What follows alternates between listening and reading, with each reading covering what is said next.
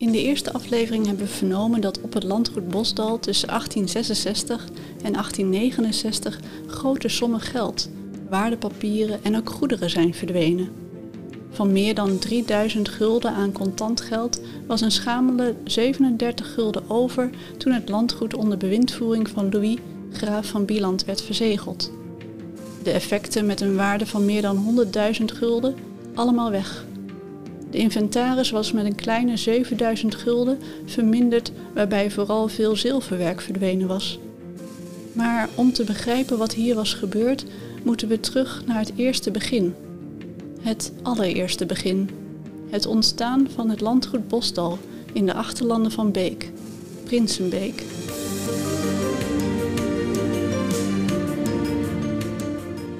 Welkom bij een meeslepende reis door de geschiedenis van landgoed Bosdal een waar gebeurd verhaal over een landgoed en haar bewoners in de achterlanden van Beek, het huidige Prinsenbeek. Jonkers, graven en baronnen zwaaien er in de voorbije eeuwen de scepter. In de schaduw van de eeuwenoude eiken en mastbomen verrijzen er meerdere prachtige landhuizen. Onder de glanzende façade van rijkdom en wilde smeulen familiefetes.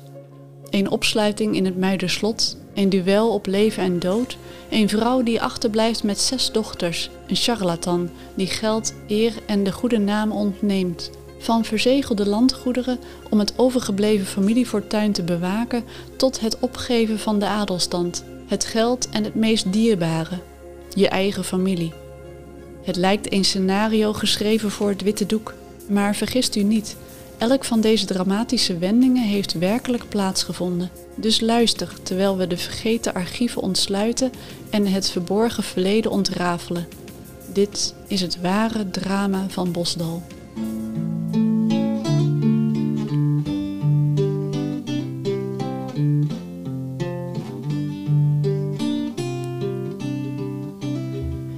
Het landschap is geheid verandert met de tijd.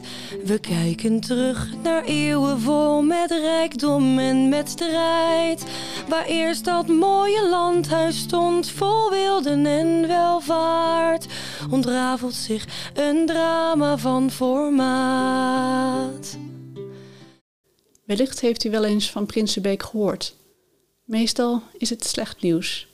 De A16 bij Prinsenbeek is vanochtend vroeg afgesloten na een verkeersongeval. De A16 Prinsenbeek een file stond.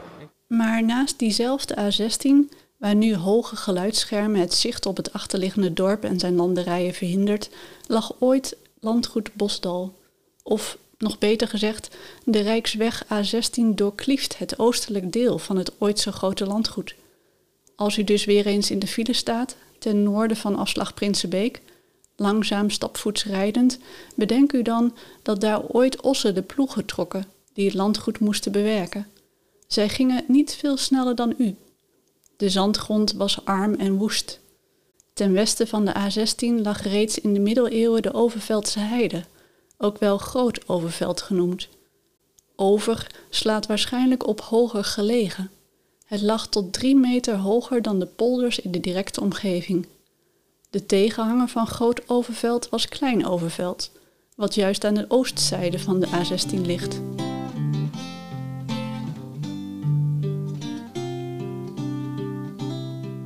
Als we onszelf in een tijdscapsule plaatsen en teruggaan naar het jaar 1213, dan zien we een man gebogen zitten over een groot stuk papier. Met ganzenveer gedoopt in inkt schrijft hij met sierlijke letters de naam Overveld deze oorkonde is het startsein van claims op een gewild stuk land. Het was oorspronkelijk in bezit van de landheer, de heer van Breda. De omwonenden mochten het wel gemeenschappelijk gebruiken als ze er maar een vergoeding voor betaalden, de zogenoemde seins. Elk jaar op 11 november, Sint Maartensdag, moest er 8 à 9 gulden worden betaald voor het gebruik van het land. Het bestond slechts uit heidevelden met verspreide bosgebiedjes. Het land was zeer oneven. Het bevatte hoger gelegen zandruggen die werden gebruikt als de eerste wegen om karren op voor te trekken. Daarnaast waren er ook lager gelegen polders die met grote regelmaat onder water stonden. Elke keuterboer moest betalen aan de heer van Breda, zodat hij de grond kon gebruiken om zijn paar schapen of koeien te laten grazen, of plaggen te steken, of musterd te sprokkelen, het Brabantse woord voor mutsaard, ofwel takkenbossen. Iets later, in 1265, veranderde er iets.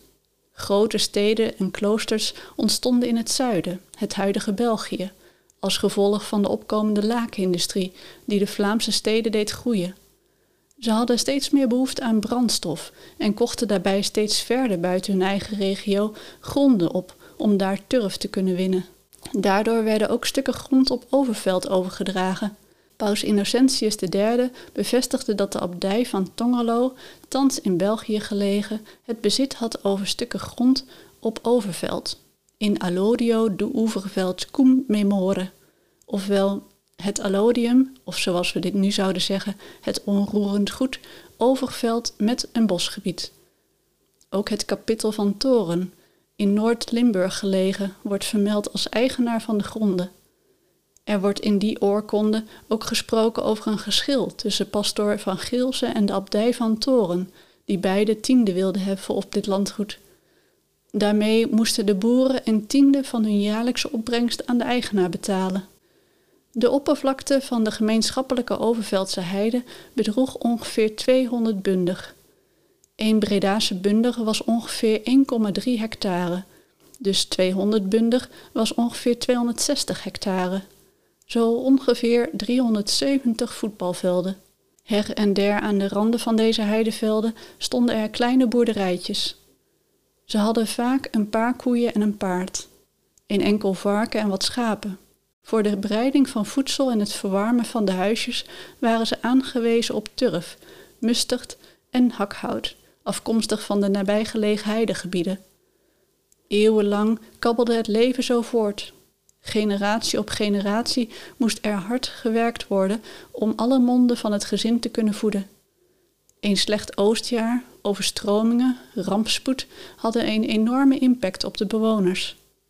Halverwege de 17e eeuw waren er zo'n 60 boerderijtjes op Overveld.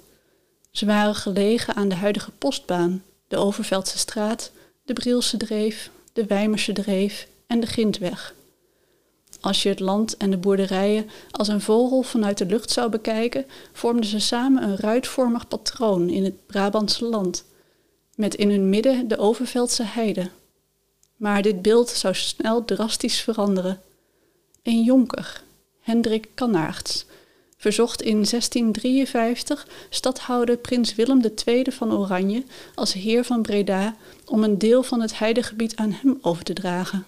Het zogenoemde octrooi, ofwel verlof, voor het in gebruik nemen van 40 bundig, kortom 74 voetbalvelden, werd aan hem verleend. Hij was geen onbekende van het gebied. Hij bezat tot vijf jaar daarvoor kasteel de Emer. Die lag tien kilometer ten zuidoosten van Overveld. Kanaerts zou een eenmalige som van 37 gulden betalen en een jaarlijkse seins van 10 stuiver per bundig. Dit kwam neer op 20 gulden per jaar. De heer van Breda stemde hier gretig mee in. Het zou voor hem immers betekenen dat hij voor slechts een deel van het gebied een veel hoger bedrag zou ontvangen. Het was goed mogelijk dat Kanaerts dit voorstel niet uit speculatieve overwegingen deed. Hij lijkt echt de bedoeling te hebben gehad zich in dat gebied te vestigen. Kanaerts ging op zijn aangekochte grond van Overveld aan de slag met turf en plaggen steken. Hij zaaide daarna een belangrijk stuk in met roggen en andere granen. Dit tot ergernis van de boeren. Zij waren van ouds gewend om het land te gebruiken om schapen te laten grazen en zelf turf te steken. Opeens was hun gebied aan gemene gronden een aardig stuk ingekrompen, terwijl ze nog wel het volle seins moesten betalen. Ze protesteerden bij de schepenen van de Hagen, het latere Prinsenhagen. Deze schepenen gaven de klacht door aan de heer van Breda. Tot hun verrassing kregen ze als reactie terug dat ze in het geheel geen seins meer hoefden te betalen, met de melding dat dan ook de gebruikersrechten van de gemene gronden in zijn geheel waren opgeheven. In navolging van Kanaert had namelijk ook ene Jacob Beens de heer van Breda gevraagd of hij een stuk van Overveld mocht aankopen. Hij vroeg en kreeg 100 bunder aan heidegebied, dus zo'n 184 voetbalvelden. In 1650 werd daar ook nog eens 50 bunder aan toegevoegd. Zo was in totaal 190 van de 200 bundig, waar eerder 60 gezinnen van leefden, nu slechts toebedeeld aan twee heren in een tijdsbestek van 10 jaar. Het protest van de boeren leverde niets op. Na vele jaren procederen werden ze in 1670 in het ongelijk gesteld. Al die tijd bleven ze zich verzetten tegen de gang van zaken en het heidegebied illegaal gebruiken door er voor eigen gebruik plaggen te steken en turf te winnen. Ik heb altijd gedacht dat het wat saaie, rechthoekige stratenpatroon, wat nu nog zichtbaar is in de achterlanden van Prinsenbeek, tijdens de ruilverkavelingsacties in de jaren 50 van de voorgaande eeuw zijn ontstaan. Maar niets is minder waar. Er werd dus al in de 17e eeuw, tijdens het ontginnen van de heide, het steken van turf en het in cultuur brengen van de percelen, een recht wegennet gecreëerd. Sloten werden gegraven en her en der werd schaarbos geplant, met name eiken, berken en elzen die snel groeiden.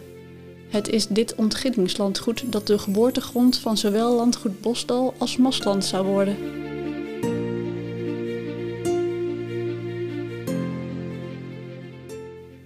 Kanaagds en Beens gebruikten het land nog om er plaggen, turf en hout uit te halen voor verkoop. Maar deze heren konden daarmee nauwelijks hun eigen hoofd boven water houden. De schrale heidevelden en zandgronden waren zeer onvruchtbaar. Ze stonden ofwel een groot deel van het jaar onder water, of waren te zuurig om gewassen op te laten groeien. Beens ging daarom maar over tot het verkoop aan boeren van stukken woeste grond, of verpachtte het. Ook de boeren konden niet meer grond aan dat ze met hun paar stuks vee konden bemesten. En de veestapel kon weer niet groter zijn als wat men het vee kon voeren, en daarbij waren de gemene gronden van belang. Een visueuze cirkel die niet gemakkelijk te bestieren was. Zelfs ambtenaren gaven aan dat een boer in de baronie van Breda wel tevreden mocht zijn als hij met grootste spaarzaamheid aan het einde van het jaar niet in de schulden zat. De inrichting van de boerderijen in deze contraien was dan ook, zoals ze schreven, allerellendigst in alle opzichten. Overigens waren de heren van stand vaak van mening dat de armoede door luiheid van het boerenvolk ontstond. Zo schreef een meester van Breugel dat de armoede voortkwam uit ijverloosheid en daaruit voorkomende traagheid. Daarbij meldde hij dat de boer zijn tijd verdeed door op een versleten mestkar, bespannen met een doodmager osje, een vrachtje haai, ofwel hooi, te maaien en te halen om in zijn stal voor stro en ook wel voor voedsel van zijn waggelend vee te gebruiken, en daarvan een messie, mest te maken, zo mager als het strooisel zelf. Van Breugel bekritiseerde hiermee de methode die door de boeren gebruikt werd om hooi van het land aan het vee te geven en ook mest te maken, wat brood nodig was om de schrale zandgronden iets te laten groeien. De armoede in Brabant werd met name veroorzaakt door onvruchtbare grond en het gebrek aan mest. Zo had men in de tijd het gezegde: de mest is den tweede God. Hoe vruchtbaarder de grond, hoe meer runde je op kon houden en dus ook weer hoe meer mest men had.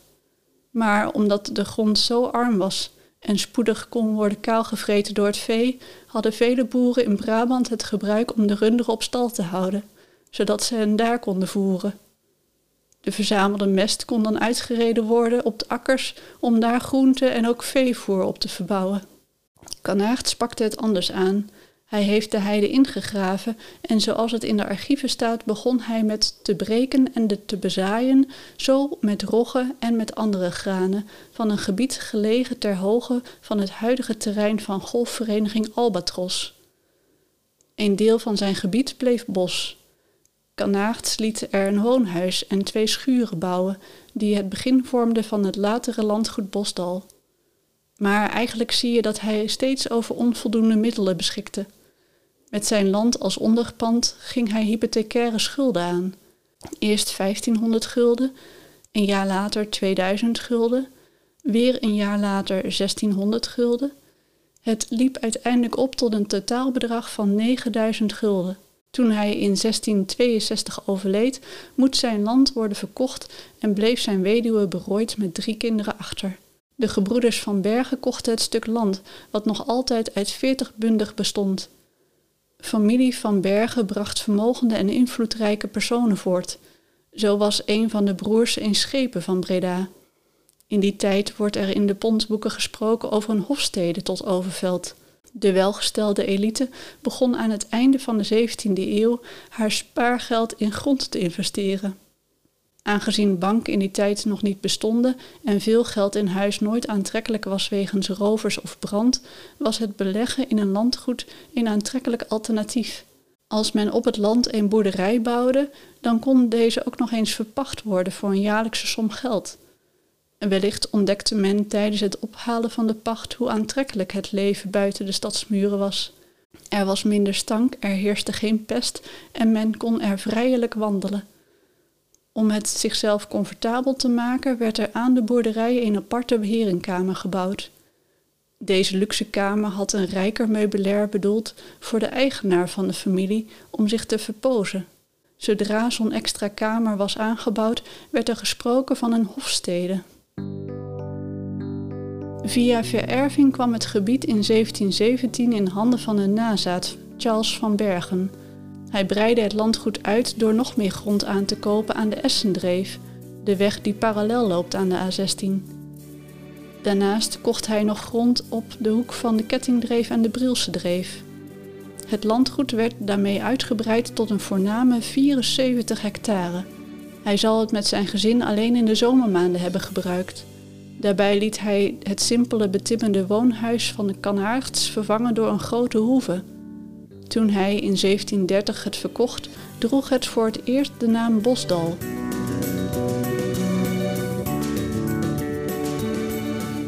De advertentie uit de Gravenhaagse Courant beschreef op 24 april 1730 de hofstede als volgt. Een herenhuis, nog bijna nieuw. Drie beneden- en drie bovenkamers. Keuken, provisiekamer en kelder. Stal voor vier paarden, plaats voor een koets en wagen. Bijzondere schuur voor vier à vijf koeien. Daarin een kamertje voor de knechts. Boerenwoning met zeer grote schuur koestal voor twintig beesten, stal voor zes paarden, wagen, turf en bakhuis, duivenkooi en vlucht en verdere opslag.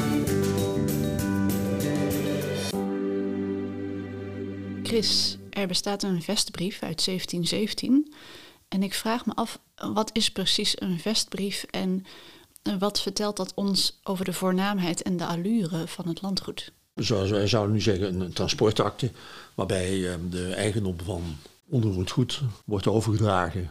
En waarbij dan eh, werd geformaliseerd dat de overdracht, de eigendomsoverdracht van onroerend goed, van de verkoper aan de koper overging.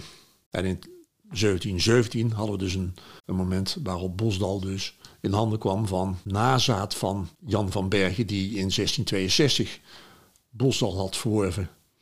En Cornelis van Bergen, verwierf dus de eigendom van het landgoed. En het aardige is van die vestbrieven dat je daarin dan eigenlijk terugvindt wat op dat moment dan ongeveer de kenmerkende elementen waren van dat uh, landgoed. En in dit geval was het, werd het beschreven als een, een voorname boerderij, een hoeve met uh, schuren enzovoorts. En met na, daarnaast ook natuurlijk een vermelding van de oppervlakte van het landgoed op dat moment 40 hectare. Hm. Ja, dus dat is eigenlijk best wel groot dat was voor zomaar een boerderij een omvang die ongekend was natuurlijk. Van daaruit kun je dan ook weer afleiden dat het toen al langzamerhand allure ging krijgen van ook daadwerkelijk een, uh, een buiten waar de eigenaar niet zelf als boer aan de gang was, maar een pachter, de eigenaar vaak enkel in de, in de zomermaanden ter plekke was. Doordat de rijkdom van de elite in de Gouden Eeuw steeds verder toenam, kwam het in de mode om aparte buitenhuizen te bouwen. Deze buitenhuizen werden zo ontworpen dat ze rijkdom en macht uitstraalden met imposante façades en symmetrische vleugels. In de volksmond werden het vaak kastelen genoemd, omdat adellijke families in eerste instantie vaak eigenaren van kastelen waren. De kern van een hofstede was de herenkamer. Maar zodra men op het landgoed een apart landhuis liet bouwen, sprak men van een herenhuis. Ook het landschap werd gevormd tot een pronkstuk om gasten in rond te leiden, met pleziertuinen verfraaid met standbeelden, waterpartijen, lanen, bomengroepen en sierweiden om in rond te wandelen. Het is nu bijna onvoorstelbaar, maar dat men invloed kon hebben op de natuur en naar eigen inzichten in tuin kon inrichten, maakte ontzettend veel indruk. Alleen al het feit dat men een stuk grond inzaaide met graszaad om een gazon te vormen voor niets anders dan kijk- en wandelplezier, was een teken van rijkdom die alleen de adel zich kon veroorloven. Dus mocht u deze podcast luisteren in de buurt van een netjes geknipt en gemaaid gazonnetje, Denk dan dat dit gebruik uit het einde van de 17e eeuw, begin 18e eeuw stamt. De gewoonte om nuttig land waarop paarden en koeien hadden kunnen grazen, waarop bomen en bossen voor brandstof hadden kunnen zorgen, waarop kippen en kleinvee aan wat voedsel hadden kunnen bijdragen, werd door de elite afgeschaft. Hoe zuur zou het voor die arme boeren in de nabije omgeving moeten hebben gevoeld dat het landgoed met nutteloosheid werd verfraaid. Maar zo zag de adel dat niet.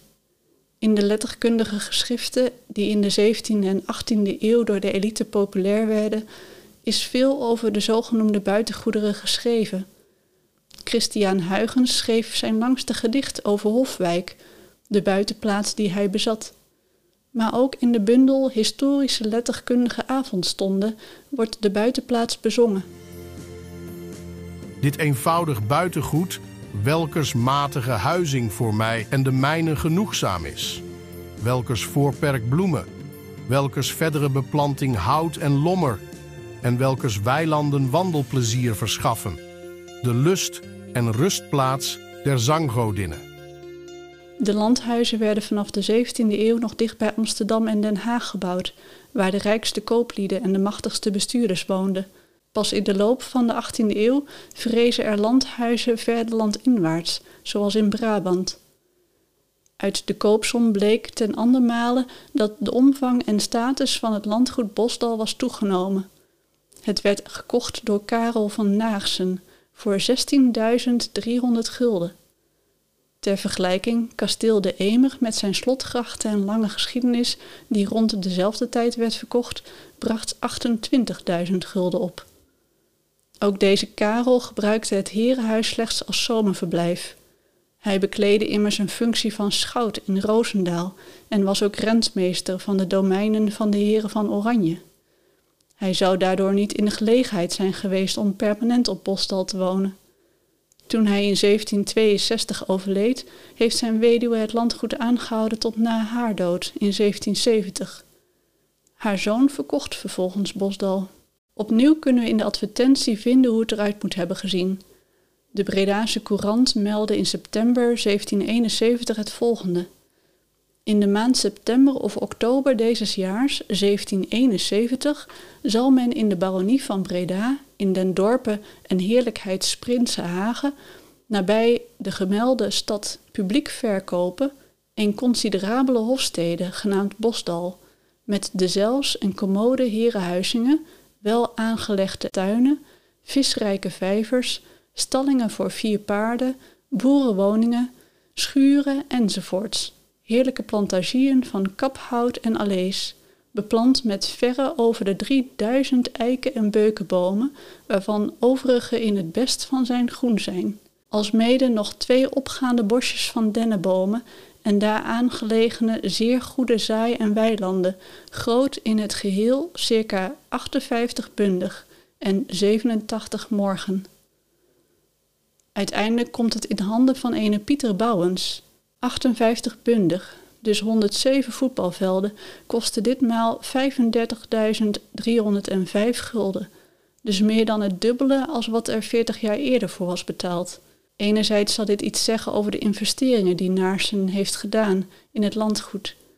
Maar de adel werd ook steeds rijker en door de verhoogde vraag zullen de prijzen eind 18e eeuw naar venant zijn gestegen. Het lijkt duidelijk dat Peter Bouwens Bosdal niet voor eigen gebruik aanschafte. Kort na de aanschaf verhuurt hij het immers aan ene Alexander van Bieland, een militaire collega van Pieter Bouwens. Dit is dezelfde Alexander die we al in de eerste aflevering van deze podcast zijn tegengekomen, de opa van Louis. Met deze Alexander van Bieland begint bijna een eeuw aan bewoning door dezelfde familie. Bieland, u hoort het ongetwijfeld niet als ik het uitspreek, maar het wordt geschreven met een Griekse ei en dt achteraan. Bouwens was deze van Bieland goedgezind, want niet alleen schiet hij het enorme bedrag even voor, hij verkoopt het landhuis en de gronden voor 39.900 gulden, net genoeg om zijn eigen koopsommen en de aankoopkosten te dekken. Alexander kon niet onmiddellijk de volledige koopsom op tafel leggen. Hij was op dat moment slechts 29 jaar oud. Wel doet hij een eerste aanbetaling als beide heren op het secretarie van het gemeentehuis vestbrief ondertekenen. Hij betaalt dan 18.000 gulden. Het resterende bedrag, 21.000 gulden, zal hij volgens de vestbrief over één jaar betalen, met een rente van 3%. Dat gebeurt overigens niet. Pas op de eerste zomerse dag van juni 1775, dus drie jaar later, betaalt hij nog eens 18.000 gulden aan Bouwens, wederom met elders geleende gelden. Er blijft daardoor nog altijd een restsom van 3000 gulden over, maar Bouwens lijkt er niet moeilijk over te doen. Het staatsleger betaalde goed en Alexander had een mooie carrière in het verschiet. Dat Alexander zo'n vertrouwen genoot kan aan meerdere zaken liggen. Wellicht was hij een prettig persoon in de omgang, maar dat kunnen we niet uit de archiefstukken halen. Wat we wel weten is dat Alexander uit een bekend ridderlijk geslacht komt. Destijds kwam het nog vaak voor dat een adellijke familie hun eigen regiment oprichtte en de manschappen betaalde. Zo'n regiment werd dan genoemd naar de oprichter, zoals een regiment van Bieland. De betalende edelman was dan ook meteen de kolonel van zijn regiment. Hij nam soldaten aan voor zijn eigen leger en bepaalde ook hoe het uniform eruit zag. De familie van Bieland had dus zowel geld als enige militaire ervaring. Alle zonen werden daarbij vaak als jonge jongens naar het regiment gestuurd. Ze hoefden dan niet lang in de lagere regionen van het regiment te dienen, maar werden al snel opgenomen in de hogere rangen van de legerleiding. De naam van aanzien en een snelle militaire carrière leek voor Alexander niet afdoende te zijn. Hij trouwde in 1765 op 22-jarige leeftijd met de gouverneursdochter Anna van der Duin van Maasdam. Alexander was toen reeds kapitein van het regiment voetvolk te Groningen. Wellicht onder voordracht van zijn schoonvader werd hij in 1776 overgeplaatst naar Breda. Daar was de vader van Anna, Arnoud, baron van Duin, heer van Maasdam en Schravenmoer, sinds 1761 gouverneur. Door te trouwen met de dochter van de gouverneur had hij een slimme zet gedaan voor wat betreft het verdere verloop van zijn carrière. Alexander zal niet bepaald onbemiddeld zijn geweest, maar door te trouwen met de dochter van de gouverneur werd hij zeer kredietwaardig. Daardoor kon hij reeds op zijn 24ste een huis aan de Catharinastraat 28 aankopen. Een pand recht tegenover de Waalse kerk. Het waren toen al, net als nu nog, fraaie grote huizen in een voorname straat waar destijds vele Bredase welgestelden woonden. De kosten bedroegen 9000 gulden.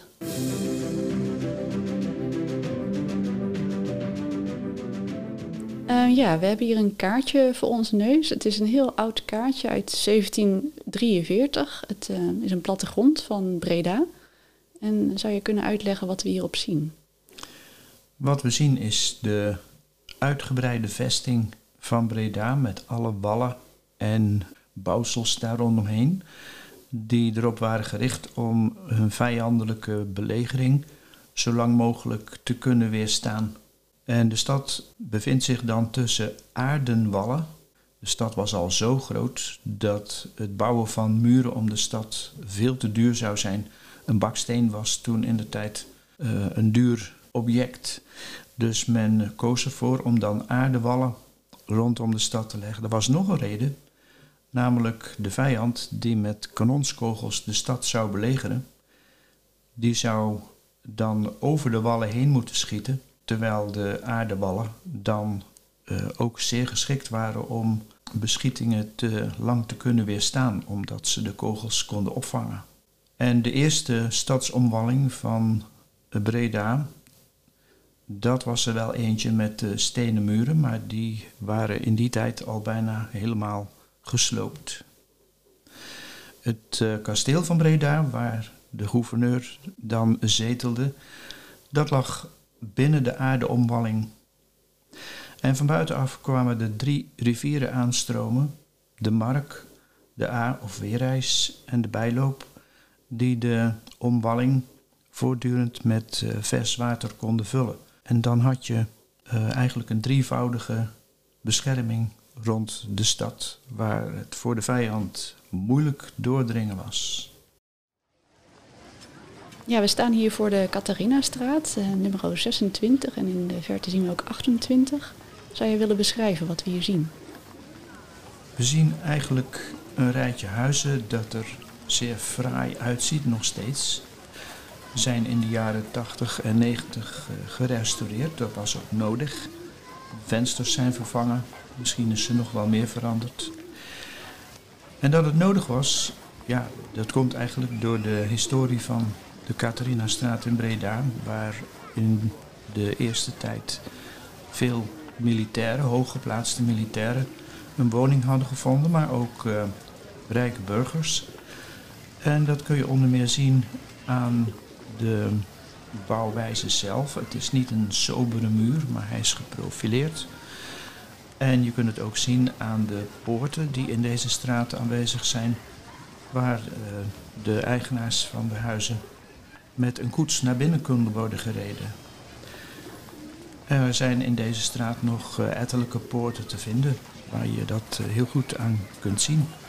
En je had ook uh, veel geld nodig om zo'n pand aan te schaffen. Op zijn 29ste koopt hij dus met hulp van Bouwens Bosdal aan. Maar daar blijft het niet bij. Op zijn 41ste doet hij weer een aanschaf in de Catharinastraat.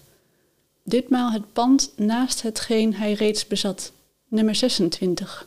Koste 8000 gulden. Hierover weten we dat hij het opnieuw betaalde met grote sommen geleend geld. Als onderpand gaf hij steeds Catharinastraat nummer 28 op.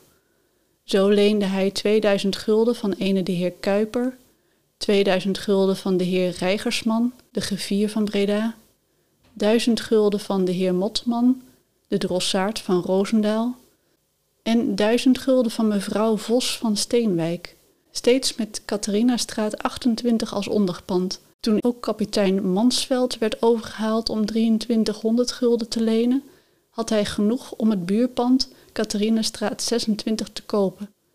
Hij was toen reeds bevorderd tot commandant van de vestingstad Breda. Chris, kunt u mij vertellen hoe Alexander van Bilan zulke grote sommen geld kon lenen? Hij lijkt niet echt zelf over dat geld te beschikken. Is het bekend of hij alle leningen heeft terugbetaald? Alexander was een uitermate kredietwaardig uh, iemand. Hij was uh, gehuwd met een, vrouw die vanuit haar familie behoorlijk vermogend was. Maar nog niet van die aard. Daardoor Alexander zelf al in staat was om al het onroerend goed aan te kopen waar hij zin in had. Daar kwam namelijk nog bij dat Alexander gehuwd was op huwelijkse voorwaarden. Dus het was niet zo dat hij onbeperkt over de middelen kon beschikken van de familie van zijn vrouw. Het is wel zo dat hij zelf op zichzelf ook niet onbemiddeld was. Maar voor de aankopen van het goed in Breda aan de Catharinastraat moest hij dus bij particulieren geld lenen. Gezien zijn positie was dat blijkbaar geen probleem. Daar kwam bij dat hij ook militair commandant was van de stad Breda. De terugbetaling van die leningen aan particuliere geldschieters heeft zich wel uitgestrekt over decennia. Want we zien nog in stukken van de begin 19e eeuw dat hij in die periode nog niet alle leningen had terugbetaald. Dus het ging om leningen die ook de bedoeling hadden om op lange termijn te lopen. En dus niet enkel voor één of twee jaar of voor drie jaar zijn aangegaan. De gouverneur had de hoogste militaire functie in een stad als Breda. Inmiddels was de gouverneur niet meer schoonvader van Alexander, baron van Duin, maar was deze taak overgedragen aan Willem Frederik, de oudste zoon van Willem V, de stadhouder van de Republiek der Verenigde Nederlanden. Echter deze Willem Frederik was meestal in Den Haag en daardoor had Alexander als commandant het hoogste gezag te Breda. Aan het einde van de 18e eeuw braken er roerige tijden aan. In Nederland stonden de zogenoemde patriotten op. Zij wilden democratisering en verworpen het falende beleid van Willem V en de Orangisten met hun vriendjespolitiek. In 1786 en 1787 escaleerde het conflict en vroeg prinses Wilhelmina haar broer, de koning van Pruisen, te hulp. Toen de Pruisische legermacht de orde herstelde en de stadhouder Willem V weer in het zadel hielp, leek de oproer afgewend. Maar dat was maar voor even. De patriotten waren niet zozeer bestreden, maar bleken te zijn verdreven.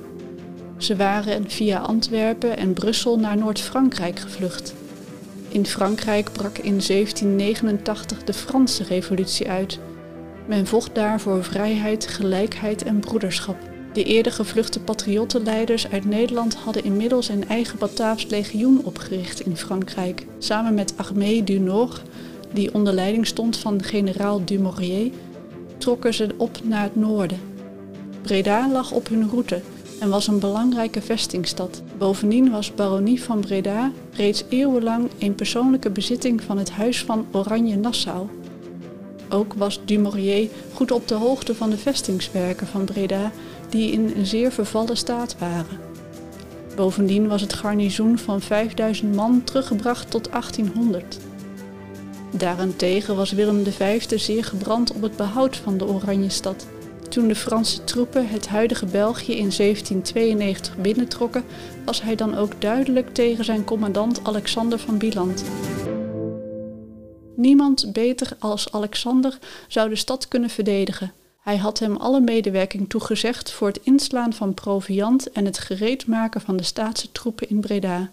Hij schreef het volgende in het Frans, zoals gebruikelijk was in die tijd, aan Alexander op 10 februari 1793. Ne vous embarrassez pas si mon château et tout ce qui je possède dans la baronnie. Maakt u zich geen zorgen als mijn kasteel en alles wat ik bezit in de baronie verbrand of verwoest wordt. Als het moet, ben ik aan mijn land mijn bloed voor zijn verdediging verschuldigd. Ik ben het ook de opoffering van mijn eigendommen verschuldigd wanneer het gaat om het behoud van mijn vaderland.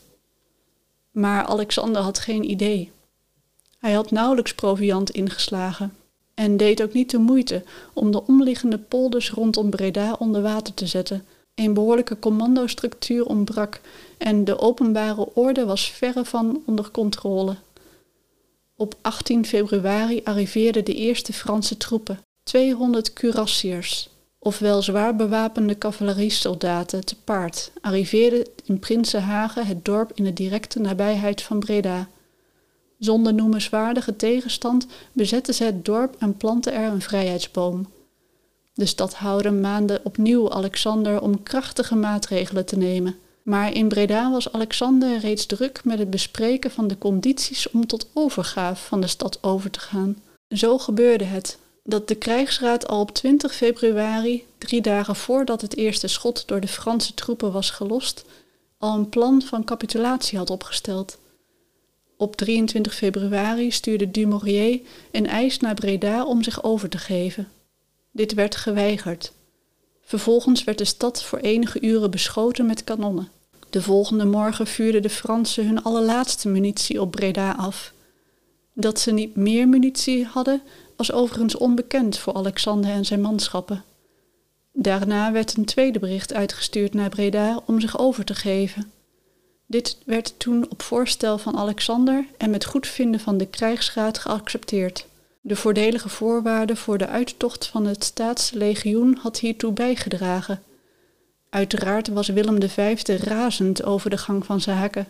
Een Franse troepenmacht van duizend man had een stad als Breda zonder veel kleerscheuren weten in te nemen, waarbij een rijke voorraad van 360 stukken geschut teloor waren gegaan. Dumouriez plaatste op 28 februari op de Grote Markt een vrijheidsboom en nam tevens intrek in het huis van Alexander aan de Catharinastraat. Daarnaast zou Dumouriez spoedig verder naar het noorden optrekken, wat voor grote beroering in Den Haag zorgde.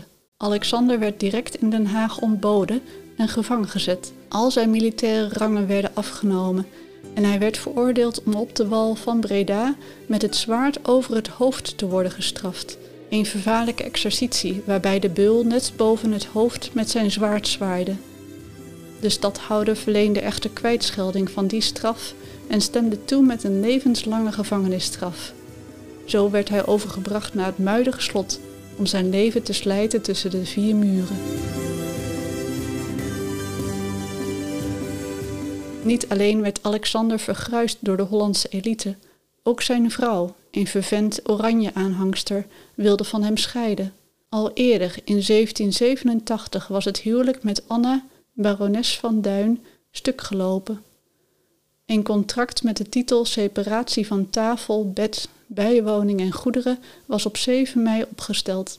Daarin wordt duidelijk dat Alexander de aankoop van het eerste pand in de Catharinastraat en van Bosdal mede met financiële steun van de familie van Anna had gedaan. Er staan schulden benoemd, zoals 9000 gulden aan zijn schoonvader en nog eens 4000 gulden aan andere familieleden van zijn vrouw. Hoe zou Alexander zich gevoeld hebben tijdens deze eenzame opsluiting in het Muiderslot? Vijftig jaar oud, inmiddels vader van zeven kinderen.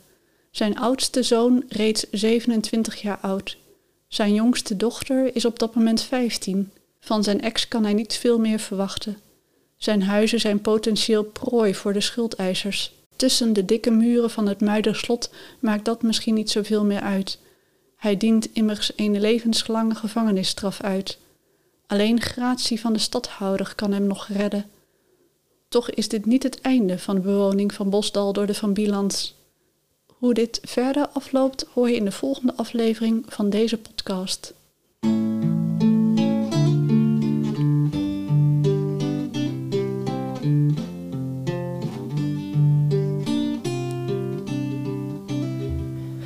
Het landschap is geheid, verandert met de tijd.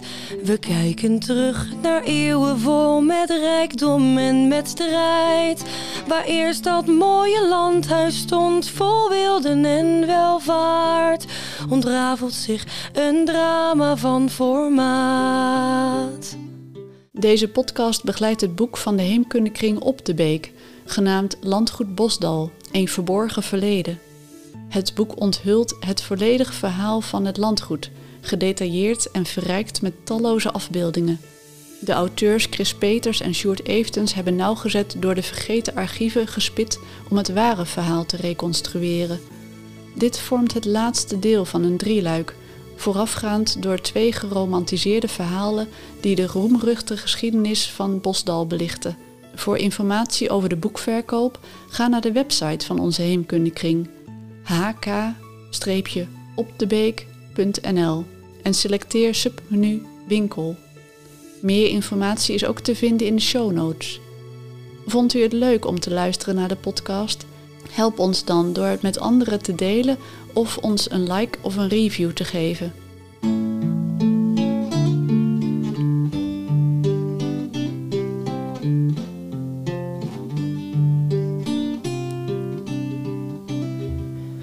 Het landschap is geheid, verandert met de tijd. We kijken terug naar eeuwen vol met rijkdom en met strijd. Waar eerst dat mooie landhuis stond, vol wilden en welvaart, ontrafelt zich een drama van formaat. Archieven ontsluit, bekeken en geduid. Dramatisch lot waar liefde en verdriet zich in verschuilt. En op de beek een oud landhuis, het verhaal is daar ontstaan. Hij kwam en zag, bleef lang verzegeld staan. Bosdal, waar fortuin luikt en ook verborgen blijft. Bedrog zo kunstig, de onschuld in lijft. Het lijkt zo waar, een eng verhaal. Een landgoed nu zo kaal. Herleeft de oude tijd massaal.